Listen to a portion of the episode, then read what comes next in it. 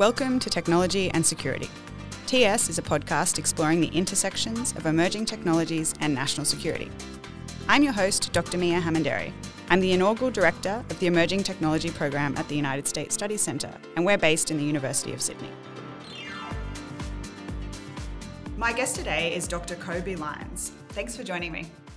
Thanks so much for having me. Kobi is an Honorary Senior Fellow of King's College London, an Advisory Board member of the Carnegie AI and Equality Initiative, a technical expert for Standards Australia advising the International Standards Organization, ISO, on forthcoming AI standards, and co-founder of the IEEE's Responsible Innovation of AI and the Life Sciences.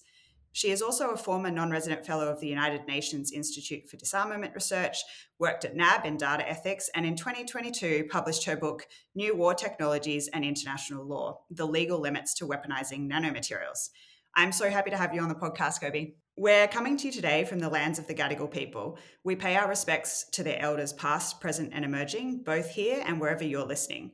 We acknowledge their continuing connection to land, sea and community, and extend that respect to all Aboriginal and Torres Strait Islander people. So Kobi, last year you released your book on the challenges of nanomaterials being weaponized for conflict, so I thought we might start there. Nanotechnologies and purposefully engineered nanomaterials, rather than those naturally occurring, are often billed as wildly transformative. We hear about their possible impact on everything from AI to biotechnology, from additive manufacturing to military sensing. Can you explain what nanomaterials and nanotechnologies refer to and why they matter? Oh, defining things. I love starting with definitions. I started researching in this area because I had worked in disarmament. I'd worked in biological and chemical weapons control, and I was attending some conferences looking at international humanitarian law in particular and weapons control. And there would always be the sort of the biological, the chemical, the nuclear, and then quantum and nano, just kind of shoved in at the end, all as one weird group that no one really understood but needed to be terrified of. And if there's one thing that gets me interested or annoyed, it's when something isn't defined properly and then spoken about properly. So my challenge was to basically set up a project where I was looking at actual ways in which nanomaterials were being used. So not just a hypothetical, we think in the future, because those books already existed, you know, the nano swarms and the brains being taken over and the vaccines. A lot of us came across nanomaterials through the vaccination program. And the way that I did that was to look at applications of nanomaterials that were available at the time or in development at the time. So I look at genetic modification, which is at the nanoscale. A lot of people don't think about that. I looked at thermobaric weapons, which I was really hoping I would never see used, but we've seen again being used in the conflict in Ukraine. And then the other thing I was really looking at was how nanomaterials are used in optogenetics, which is a fairly cutting edge, or was a cutting edge technology at the time, this way that you can manipulate brain behaviours. So even beyond whether you use nanotech or if you use other options, now neurotech has become a real thing, that way that you can control the way that people think, have memories or see the world was really interesting to me. What happens when you get into the psychological, when you can change the way that people's brains work. So that was already, all three of those technologies were already being used. And I was really interested in exploring what the implications of those would be, because every time I look at a new science, I go, this is great. It's got lots of opportunities, but every science has opportunities and risks. Kind of stepping right back to the basics. In your book, you offer the illustration of a nano-sized object as to an apple, what an apple is to the size of the earth. And I think it's a really great visualization. Your book obviously focuses on these technologies in war, but more broadly, what are some of the national security threats and applications of nanotechnologies and nanomaterials? And maybe if you could set out the difference firstly. Really good questions. So in my actual live presentations, I have this wonderful image of zooming out from a normal sized object, and it just goes through all of these different sized objects until you get to nano. It's very hard for us to conceptualize the scale at which these things operate. When I say nanomaterials or nanotechnology, I'm really just talking about nanomaterials are things that occur at the nanoscale, and nanotechnologies are technologies that utilize the ability to function at the nanoscale. Why do we care? Well, we care because the surface area ratio to mass function changes. These are things that can go through the bloodstream. They cross the blood-brain barrier when it comes to human interaction. And the most common and probably the most recent discussions now around vaping. You know, if you've got materials at a smaller scale, that's where a lot of our bodily functions happen.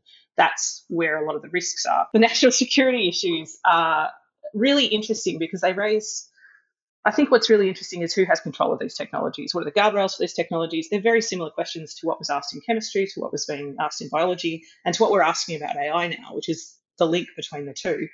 That all of these technologies have opportunities, but if you can manipulate memory, if you can manipulate the way that people view the world, if you can change the human genome for generations to come, who should have access to that technology and why? And I think some of these conversations, as I've written about with Helen Durham in one piece, you know, there's enormous regulation around, this is recently with the Leader Institute, there's enormous regulation about procreation. Her view is that this is a very feminist issue, and yet we don't really talk about how we kill people with these technologies, right? So there's a bit of a disparity there in terms of how we control women's bodies versus how we kill people. And, you know, they're opposite ends of the life cycle. We probably should be having the same kinds of ethical conversations about how people are being killed or manipulated or controlled and what we want to tolerate as societies. Yeah, absolutely. Emerging technologies, as you've just mentioned there, are changing state-based chemical and biological weapons programs. I've written previously about how technology changes the security threat assessment of chemical and biological weapons programs. We'll throw a link in the show notes. I'm really keen to get your thoughts on how nanotechnology might impact the production and transportation and thus detection of state-based chemical and biological weapons. I need to read your piece. Absolutely. And this is part of the argument that I make in my book, is that if it's a chemical, and this is where it gets tricky, because matter at that scale is neither chemical nor human matter. Like when you think about our human bodily processes, the UN structures we have and the definitions we have around these substances don't really work anymore. So I wanted to say, you know, loudly and clearly that these matters still, that nanomaterials still fall within those categories. Even though they fall outside, they still fall within. And keeping those lists up to date, for those who are not aware, the Chemical Weapons Convention has an annex which is updated regularly by state parties. New chemicals come to light. As you pointed out, you have, you know, transportation, creation, sale prohibitions. How does that work with nanomaterials when you can't see them? Very challenging. That's probably one of the biggest challenges with nanomaterials, is if there were nefarious uses, it's very difficult to track and trace how this matter is being transferred or used. On the other hand, it's also pretty hard to make, right? It's not quite like the garage biology where people can make this stuff in their backyard. If you're making proper nanomaterial-sized materials, you really need some equipment and clean rooms and to be able to do that properly. That said, you can aerosolise some stuff. There are risks. There are things that you could be doing, and this is, again, where I think a lot of the gaps are. A lot of the experts fall into buckets of, I'm a chemical weapons expert or a biological weapons expert or whatever it is, when all of these, the convergence of all of these technologies is really, really important. So I think for targeted individual personal attacks, I mean, we've sort of seen some of the poisonings, which is probably the best example that people can relate to. It's pretty easy to find an individual, target them. It's very, very hard to track, trace and protect. In a nutshell, what complicates the legal regulation and review of nanotechnologies in this security context? Oh, I could go on about this for so long. Article 36 weapons reviews. Hence the nutshell. Article 36 weapons reviews are no longer fit for purpose. There need to be interdisciplinary teams reviewing these materials, not just the lawyers. And having approached some of the other Article 36 review experts, there's a lack of understanding about what they don't know. So the old days, for those who are not as familiar with this area, you'd take a gun, you'd take a bullet, and this happens still in Schwyz in Switzerland, and you'd shoot the bullet at the vat of fat that you use, and then you sort of track where the fat holds the bullet, what kind of harm you do to someone. You have all of this research around how weapons are used. Those days are gone. The technologies we're using now are not being researched in the same way. The other challenge is really that a lot of the scientists who do this work are also deeply embedded in defence. The separation and independence and ability to review is incredibly challenging, and the question of when to review is also really, really hard. So do you review when defence gives universities funding for a grant and they start doing the work, or do you only review it just before it comes out, at which point defence has already invested an enormous amount of money, which, you know, investing enormous amounts of money for not much in defence doesn't seem to be such a big thing, but, you know, longer term it's probably not ideal. So lots and lots of questions policymakers also need to think about. From a societal point of view, again, you know, do you roll the sunscreens out and then go, oh, hold on, these might cause cancer, and then roll them back? Or do you actually do your research beforehand and make sure you prevent that kind of harm? I mean, so many of the emerging technologies we both research have many implications across lots of different sectors, and it makes it exciting, but also quite difficult to engage because, as you say, there's the policymakers, there's the scientists, you know, there's the international legal structures and our own domestic legal structures. Is international humanitarian law currently equipped to tackle the challenge? And if not, what are some of the suggestions that you have put forward in your book to change that? Most of my research I refer to as incredibly mundane. It's mapping what exists first before you run to, we need new law, because saying we need new law is often a way to deflect from existing law. And we're seeing the same thing in AI, right? We're seeing the same thing. We need all these new laws. Well, actually, there's a ton of law that exists, and a bunch of us have been saying that for a while. But it's very boring. It's not as sexy as going, we have no law, or we need all new laws. You know, they're all way more interesting than going, well, the law kind of applies, but lawyers need to be a little bit more creative and look at how these treaties were envisaged. And, you know, my very favourite thing ever as a complete nerd is the Martin's Clause. You know, you shouldn't be doing things that are against the dictates of public conscience. Is it disgusting? Do most people go, ew, probably shouldn't be doing it? And that goes whether you're looking at the way you use data or the way that you're using these technologies. You shouldn't be going down tiny rabbit holes of going, oh, you know, nanomaterials are not really biological anymore, so they don't fall under the BWC. Like that's just not how it works. So that said, I think the review point that you've raised is a major gap. How you document, track and trace these kinds of materials being used by whom, when and where and how is really important. And I think this is the communities around the CWC, the BWC and other, and Pugwash as well, for those who are familiar with Pugwash, set up after Einstein died for scientists to kind of talk about, was his last act before he died was signing this into existence out of concern for the nefarious uses of science. So scientists need to also be more engaged. The ICRC, International Committee of the Red Cross, has done a lot of work on this and upskilling technologists and people who are in these kinds of environments to also talk about risks, because a lot of the time, for those who've seen Oppenheimer, it's very much about what can you do rather than what should you do. Thank you. We've seen various efforts to regulate AI globally and lots of discussion about managing social harms. You've done a lot of work in this space, especially around international standards, which we'll get to in a sec. But firstly, I want to ask, what are the interplays for you between AI and equality? I've spent a lot of time thinking about how the systems are tools. So whoever has these tools has an advantage. And particularly with AI, the speed and scale at which it operates is really important for those who have access to it, because you're telling a story from the data set you build it with to how you use it. And every step of the way, you're telling a story. These systems are difficult to interrogate. This is why all the conversations around transparency and explainability. But you don't even need an AI for that. Even, you know, a simple spreadsheet, as we saw with RoboDebt here in Australia, can cause an immense amount of harm. So having the right voices in the room to build, critique, access is really important. But the same goes for standards and all the forms of regulation. So if you look around the room, who's in the room making the rules is just as important as who's in the room building the systems. Both are embedded with values and governance power. I don't think we talk enough about power in this space. You recently co-authored a piece with colleagues from Carnegie on the potential for AI to automate the banality and radicality of evil. Could you set out for our listeners what this means as AI systems proliferate?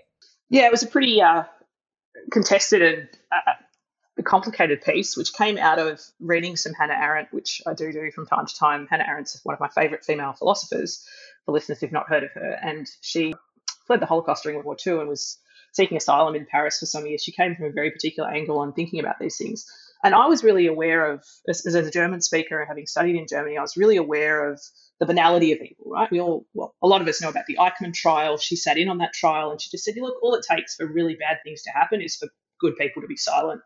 And, you know, I've had the poem on the back of my door all my life. So if you don't speak out for what's right, that's kind of what you walk past and that's what will happen. What I hadn't really come across in her work before was the radicality of evil. And this is a concept that, at least to me, was relatively new, this idea that the radicality of evil is quite different. She talks about the fact that when people are reduced to numbers or to binary digits or made redundant, that's radical evil. So it's different to the banality of evil. It's the active making people less useful. A quote from that piece that stood out for me was, in the rush to roll out generative AI models and technologies without sufficient guardrails or regulations, individuals are no longer seen as human beings, but as data points, feeding a broader machine of efficiency to reduce cost and any need for human contributions. In my own work on big data, I too talk about the transformation of social action into online quantified data and the ubiquity of visible and invisible systems analyzing and using that data. I would love to hear your thoughts on where we can best direct our efforts to create solutions and improve diversity of people in the room. I don't think enough people understand how much data is collected about them, how it's connected and curated, and then how it's used against them. And having worked in a corporate environment reviewing these systems and how this data is used, I just do not think the Privacy Act is fit for purpose. I think we all agree it's up for review here in Australia right now. Unlike the GDPR, it has a very narrow definition of personal information, and most people still don't understand that, you know, 2 or 3 data sources and you can re-identify anyone. I think we need to treat data with the value it has. governments and businesses see the risks because of breaches, but what they don't see is the value and the opportunities. And I think that's something that companies really need to think about a lot more. How can we approach AI regulation to help shape some of the future regulatory challenges we might see with new and emerging technologies? There are so many proposals for ways that we can regulate AI. I think it's really important to remember that any kind of control of any system or managing risk or protecting opportunities is always using a toolbox. So as a reformed lawyer, law is expensive, slow and tedious, which is why I don't practice it anymore. It's one of the tools. It's one of the tools at the end of the road. So I think in terms of the toolbox, the trend or tendency is to go for the traditional things that we do, but there are obviously things that we could be doing differently. I think one of the biggest elements for me is the ability for people who see any harm or any laws being broken to call it out. So there are a couple of places now that are sort of registering and logging AI harms or system harms, which I think, again, we should just keep to AI. It should be systems more broadly. I think people overestimate the power of these systems, and we've seen just recently with the cancellation of all the flights in London, and I don't know if you saw Toyota had to shut down for a few days. Everyone thought it was a horrendous hack. They just didn't have big enough backup compute.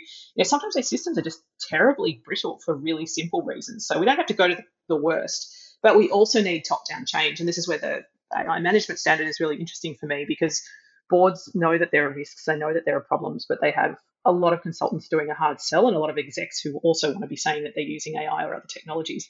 And so having a language and an understanding of what those risks are, so from a board level saying this is our risk appetite, this is what we'll tolerate, is really important. But most importantly, it all comes back to data, how you're using data, which you've already flagged. What is your data provenance? What is your data set? You know, who's not in your data set? Whose story you're not telling? I think it's a really interesting time as you did the acknowledgement of country. You know, we sit on Indigenous land all the time, and when we have these conversations, we talk about it, but most of the time we're kind of blind to it. There are a lot of things that are like that in tech, where we just don't see things because we don't talk about them, and we need to be having those hard conversations. But ultimately, to your question of how do we get more diversity, you need more money. You need money for the women, particularly the women who do this work. And there's increasingly a note of, you know, a lot of the people building the systems are male and white, a lot of people contesting the systems or raising issues about systems. Mia Shardand, Timnit Gibru, there are so many, Joy and Weenie, they're all talking about the concerns, and they're all coloured women because their communities are the ones that are most affected. And yet a lot of these people are also looking for work, right? There are lots of them, lots of people around who have these views. There needs to be better funding, independent funding for people who are critiquing and raising issues around their systems. Yeah, they're huge questions. And I that point that you raise in terms of power is one I talk about in my forthcoming book, and is just, I think, radically profound for society. You know, kind of on a personal level, what do you see as some of the key transferable skills between law, technology and security? Being curious. So one of the things I do in a lot of my work now in the corporate world is set a tone. I did it in teaching. I also did it as a lawyer with clients, is set a tone where I might have expertise in a particular area, but I'm never going to be the expert for everything. And particularly when you're talking about really senior execs or board members or, you know, government leaders, just to understand that there's no single person who can possibly have all of the answers to these questions. So, yeah, I was quoted Ted Lasso and say you can't be arrogant and curious at the same time. You actually need to be asking a lot of questions. So thinking about systems, as these systems connect, I think the next generation are going to need to really be thinking about those things, but also be able to think about them differently. But getting people to think sideways and across different areas, I think, is actually almost as important as the technical skills. And then make really good friends with the technical people, so when you don't know, you can ask them. You don't have to know everything about everything. It's impossible. Great advice. Let's talk about international standards. You've been working with the IEEE and Standards Australia on international standards around AI. We hear lots about standards, but I'm hoping you can give us a bit of behind the scenes insight. Can you give us an overview on how standard setting processes work? You mentioned who's in the room, and who they involve and how they're progressing. So I came from a treaty making background. I was heavily involved in the adoption of the Declaration of Rights of Indigenous Peoples. And although I unfortunately only had a BlackBerry and no photos of that, I sat in the General Assembly when that declaration was adopted. That's where my heart lies, is this international, not just law building, because the law is almost a byproduct. It's the consensus and the community and the social license to do certain things, I think, is part of the process of standards. So I became involved in standards for the same reason, the global aspect to it. In Australia, we select experts, and experts are always welcome to apply to join. basically by those who are interested. So it's a fairly simple process for people to join and contribute to standards in Australia, and it's a very open process. It's not the same in all countries. Some countries require election or selection by a government, so you don't actually get in unless you're in there representing your actual government. I think in Australia, our superpower has been that we've actually just got a lot of really good technical experts in the room who don't have agendas. I should also note these roles are not paid. So you're getting up at 2 a.m. in the morning because you care. So that attracts a certain kind of person. You're not doing it for the prestige or the kudos. You're doing it because you want to see really effective change. The most interesting thing about standards, I think, is that they're a soft form of power. So they're still, again, you've got that consensus building, you've got that international aspect, but they're not international treaties, they're not law, they're not required. What they are going to do is change the expectations and the base level of behaviour. An interesting question I got asked recently is whether Australia should adopt the standards as regulation. And I said no and had to think about why. And my thinking is that regulation is, you can't go below that line. That's kind of, you can't cross those lines. Whereas standard, you're really wanting to get people to prove best behaviour, not the minimum behaviour. It's a very, very different behavioural tool. So SC 42000 is coming down towards the end of this year. That's the AI management standard, which has a lot of social components. It's about how boards need to establish risk. It's about how they need to ensure that that feeds through their organisation. It's about documentation and training. It's about systems. It's about reviews. It's also about life cycles, not just having one-off systems in place. All of that is really exciting for me, and I think will change the game. I think that's a really interesting point there, talking about regulation being a minimum standard and standards being, that aspirational best practice. One particular standard you've worked on is centering around developing an AI system impact assessment. And can you explain what makes that piece of the puzzle so important for you? Because it was my day job in my last job, I had a very personal vested interest. So a lot of organisations, large organisations, global organisations will have review processes where you'll start with your security review and then you'll have your privacy review and then you'll have this and then, some have human rights impact assessments, et cetera, et cetera. By the time they got to the data ethics assessment, they were really just like a lot of interlocutors, not everyone. We're just like, how do we get over the line? What do we need to do here? Just tick that box. Let's move on.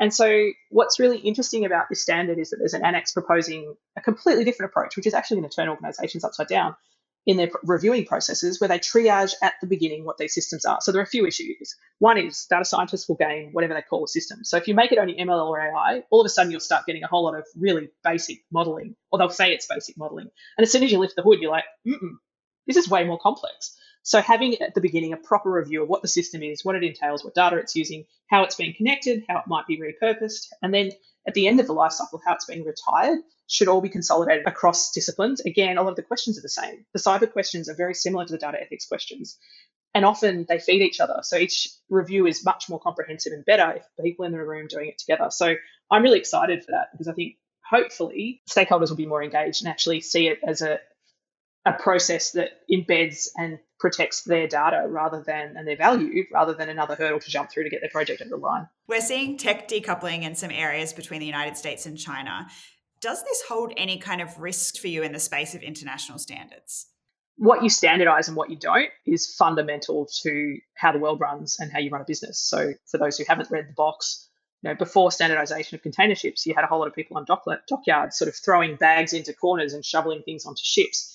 With the standardisation of containers came trains, railways, shipping. Globalisation itself relies on these systems. The lifestyle that we have relies on this interoperability. There is a risk that we become isolated, and the geopolitical impacts of this kind of separation is really problematic. I'd much prefer to see international collaboration, but I also understand the interest and the power and why it's being done the way it is. I think people need to be more aware of the hardware, the sea cables. Tamsin Page writes about this, all of the hardware and the infrastructure that's profoundly going to affect how these systems work going forward.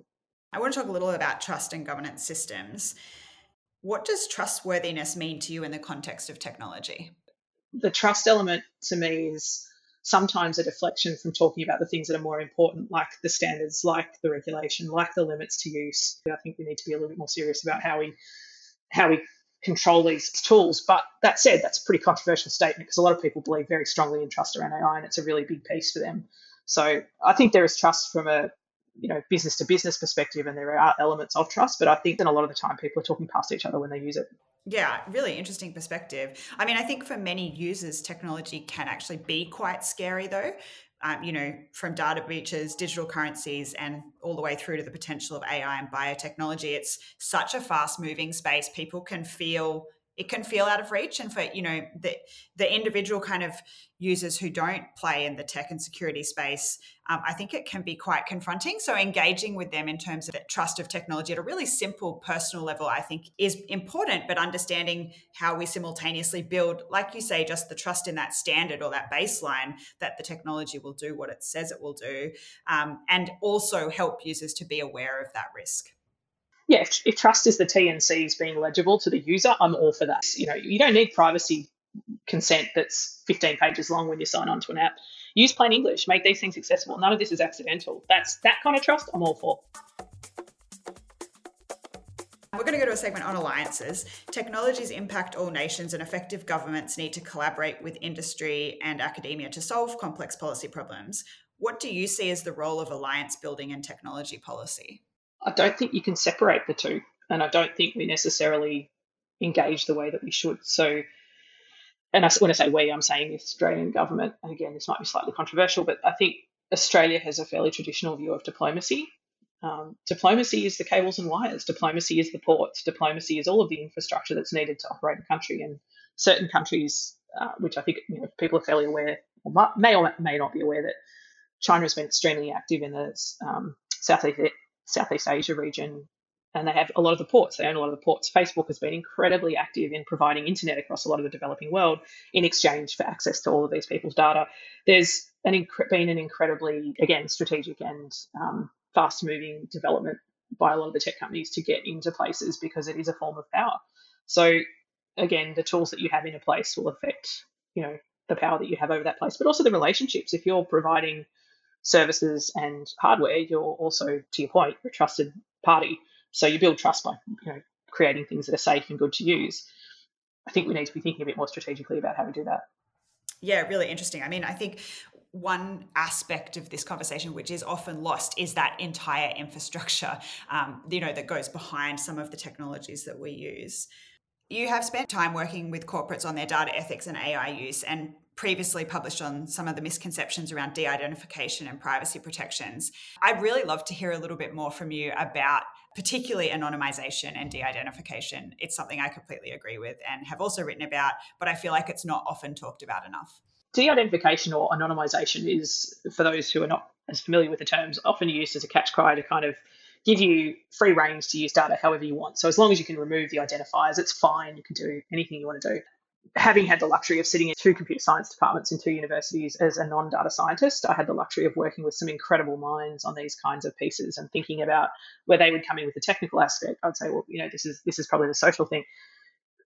I think people don't understand, or they don't want to talk about the fact that you can re-identify people if you have multiple data sets. So you can no longer think about, here's an individual data set that we can separate and use cleverly, because what these systems are doing, a lot of the automation, is actually combining multiple data sets. And as long as you have three data points and you can basically re-identify an individual, that's really problematic when you're talking about PI in a really private information in a really narrow sense. And it really doesn't matter because the concept of who you are is in these systems. And if it's not, you as Miah Hammond-Errey, it's you as a woman of a certain age with a certain number of offspring with certain types of friends who does certain activities. And it's enough to put you in a group, which the German constitution bans, given its history, because they know the risks of that, to be able to market to you, to target you, to do all these things. Anna Johnson also writes and talks a lot about this. But corporates are actually actively trying to de-identify. I saw a headline on the way back from the airport on the weekend that they're taking medical data and de-identifying it and using it as synthetic data. I mean, people don't even know what these words mean. You can't,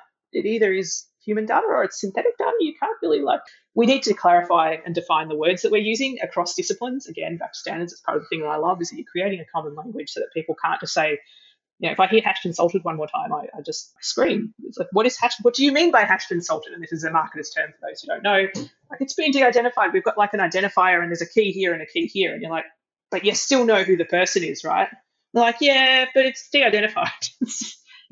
Words mean things. I'm quite a big believer in words. We need to make sure that we're not talking past each other. I think coming from an intelligence background where you're often using lots of disparate data sets which have a lot of gaps to match with other data sets, you become intimately acquainted with what de-identified, if you like, data can actually do. And it's one of the reasons during my research that the intelligence community or the participants in my research were so profoundly concerned with privacy and protecting the privacy of Australians, given what they understand about the real capabilities of mass data.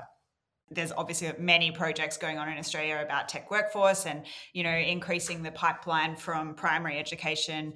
But one of the things that often the tech workforce focuses on is the PhD level education rather than, that vocational training all the way through the corporate sector with people who will be engaging with AI systems or, anywhere in that system or pipeline, I guess. And you've alluded to this fact that there are multiple systems. Where do you see the greatest shortages in tech workforce, particularly from that data perspective? Well, there are shortages and there are shortcomings. There are not enough people with the expertise to interrogate the social impacts, the data uses from a broader perspective. There are not enough people who can do data ethics or AI governance or whatever you want to call it. They're just not there. There's just not a pipeline of people coming through who are trained in this expertise. But even for the technical skills, I, again, sat in two universities and there is no consistent teaching of governance or ethics. Most data scientists don't know what personal information is. They barely know what a regulation looks like. If they have one class or two classes where ethics is taught inconsistently, they're doing really, really well in their degree. So the history of that is that the positioning was that data science is just maths, so it can't do any harm. And for those who haven't read Cathy O'Neill's Weapons of Mass Destruction, just have a read. We really actually need a licensing program for data scientists so that they have a code of ethics that's something like medical practitioners of do no harm or, call out. It sort of ties back into your question of, bigger changes, more radical changes. But the conversations around licensing data scientists are something we've been having at Carnegie Council as one potential way to sort of how you would police that and who would police that is a whole other question. But this idea of creating culture and community around these kinds of projects so that if someone goes off and does something that is not aligned with those values, then they can opt out, but they're no longer a practitioner with a license. That belongs to that particular body, I think, is another way to get around it. Yeah, absolutely. So many research studies have shown the challenge between being able to identify issues in a system and being able to interrogate them. People tend to either blindly accept or are given skeptics, and it's really important to give people frameworks for critical reflection. Okay, we're coming up to just the final couple of segments. So the first one is eyes and ears. What have you been reading, listening to, or watching lately that might be of interest to our audience? So I have had my head deep in a book from the 60s or 70s. I actually brought it so I could remember it. Small is Beautiful by E.F. Schumacher. I started going down the rabbit hole of economics because so much of what we're talking about is also sits within a neoliberal capitalism model. Why are we doing what we're doing? What is pushing? What are the levers? What are the sort of the handbrakes? And this book talks about in the 70s how environmental resources were going to run out and how we need to think on smaller local scales and how we shouldn't be going global and what the risks of those are. And when you read it now, you can't help but go, yeah, we kind of knew what was coming. But it wasn't in the interest of those who were doing it to stop because there's a lot of money to be made. The other book I'm reading is Old Ways, Old Days, which is an incredible book by an Australian settler. And she spends a lot of the time describing what she saw in Indigenous culture at the time. And this woman talks about one of the things is how the Indigenous people counted stars, that they had a different way of counting. And I'm always really interested in finding things that were common knowledge, but we now don't talk about. There's sort of these blind spots or these areas of knowledge. And that amount of knowledge that sits in Indigenous culture that we don't recognise or acknowledge. And thinking about that from an economic perspective, we can't actually have a sustainable nation unless we start drawing upon and really valuing the knowledge that the Indigenous people had that maintained Australia sustainably for thousands of years. What do you do in your downtime to keep sane?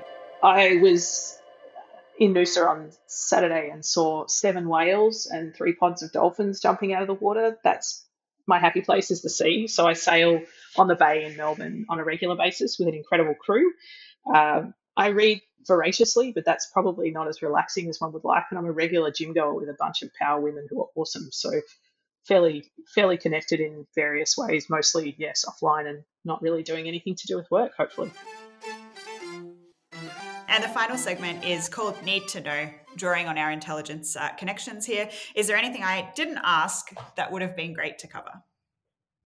You touched on the safety of Australians, and I don't think we talk enough or think enough about how much information exists about us in the ecosystem from a geopolitical perspective.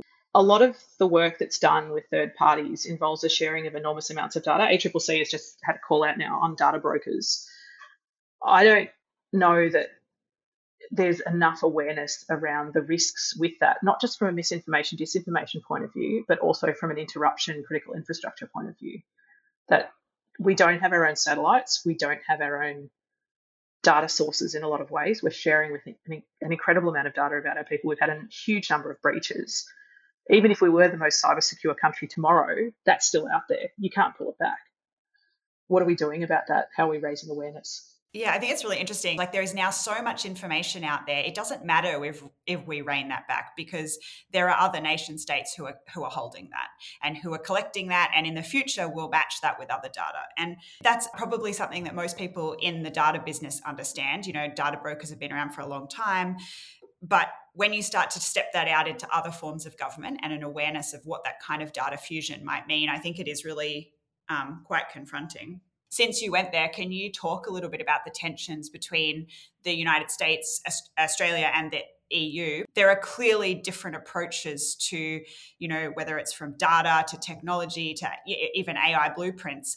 How do you see us navigating them? Well, it's a little bit like the standardized versus individualized question with shipping containers. It's where do you play with others and where do you build yourself? There are big strategic questions that need to be asked. This is probably another point that I don't see discussed often enough. Strategically, where do we best play with others is a really important question, and where do we do things ourselves? It's really hard for a country the size and distance from the rest of the world like Australia to do everything itself. So we're a tiny, tiny nation state a long way away from the centre of power. But I think being more strategic about who and where, and longer term thinking about, again, I've got a colleague, friend, Catherine Tay, she's looking at rare minerals in Australia. And I said, you know, have you spoken to the national security people? I imagine this would be of incredible interest to them to know what we've got in Australia and what we're going to need, you know, 30, 50, 100 years from now. And, you know, that kind of thinking is what's really needed. What do they have? What do we have? What do we need? Where do we want to be? Who do we want to be? They're big, hard questions. And they involve resources, and they involve hardware and software, imaginations as well. In terms of like the tensions that you mentioned between the US and the EU, can you give us a bit of oversight into where they are, particularly from AI regulation? Well, the EU AI Act is comprehensive and potentially going to click into the standards. This is one of the things that will be really interesting in the next 6 to 12 months is whether the EU adopts the international standards or starts making their own. Full disclosure, I'm part German, and so again, I view privacy quite differently given my history to how Australians view data and the security of data. And I think for Europeans, having had the history that they've had, there is a much more privacy-focused. There are different values embedded in the technologies, and there are different values in how they're used. But, you know, most of the systems are built in Silicon Valley still. I'm not saying that, you know, people should wake up over breakfast thinking about them, but I think more people at senior levels need to be thinking about this. And where that power sits, it's clearly critical to the future, and yet seems to be such a small part of the discussion. Thank you so much for joining me today, Kobi. It was such a pleasure. Thank you so much for having me. Thanks for listening to Technology and Security. I've been your host, Dr. Miah Hammond-Errey. I'm the inaugural director of the Emerging Tech program at the United States Studies Centre, based at the University of Sydney. If there was a moment you enjoyed today or a question you have about the show, feel free to tweet me at @MIAH_HE or send an email to the address in the show notes. You can find out more about the work we do on our website, also linked in the show notes. We hope you enjoy this episode, and we'll see you soon.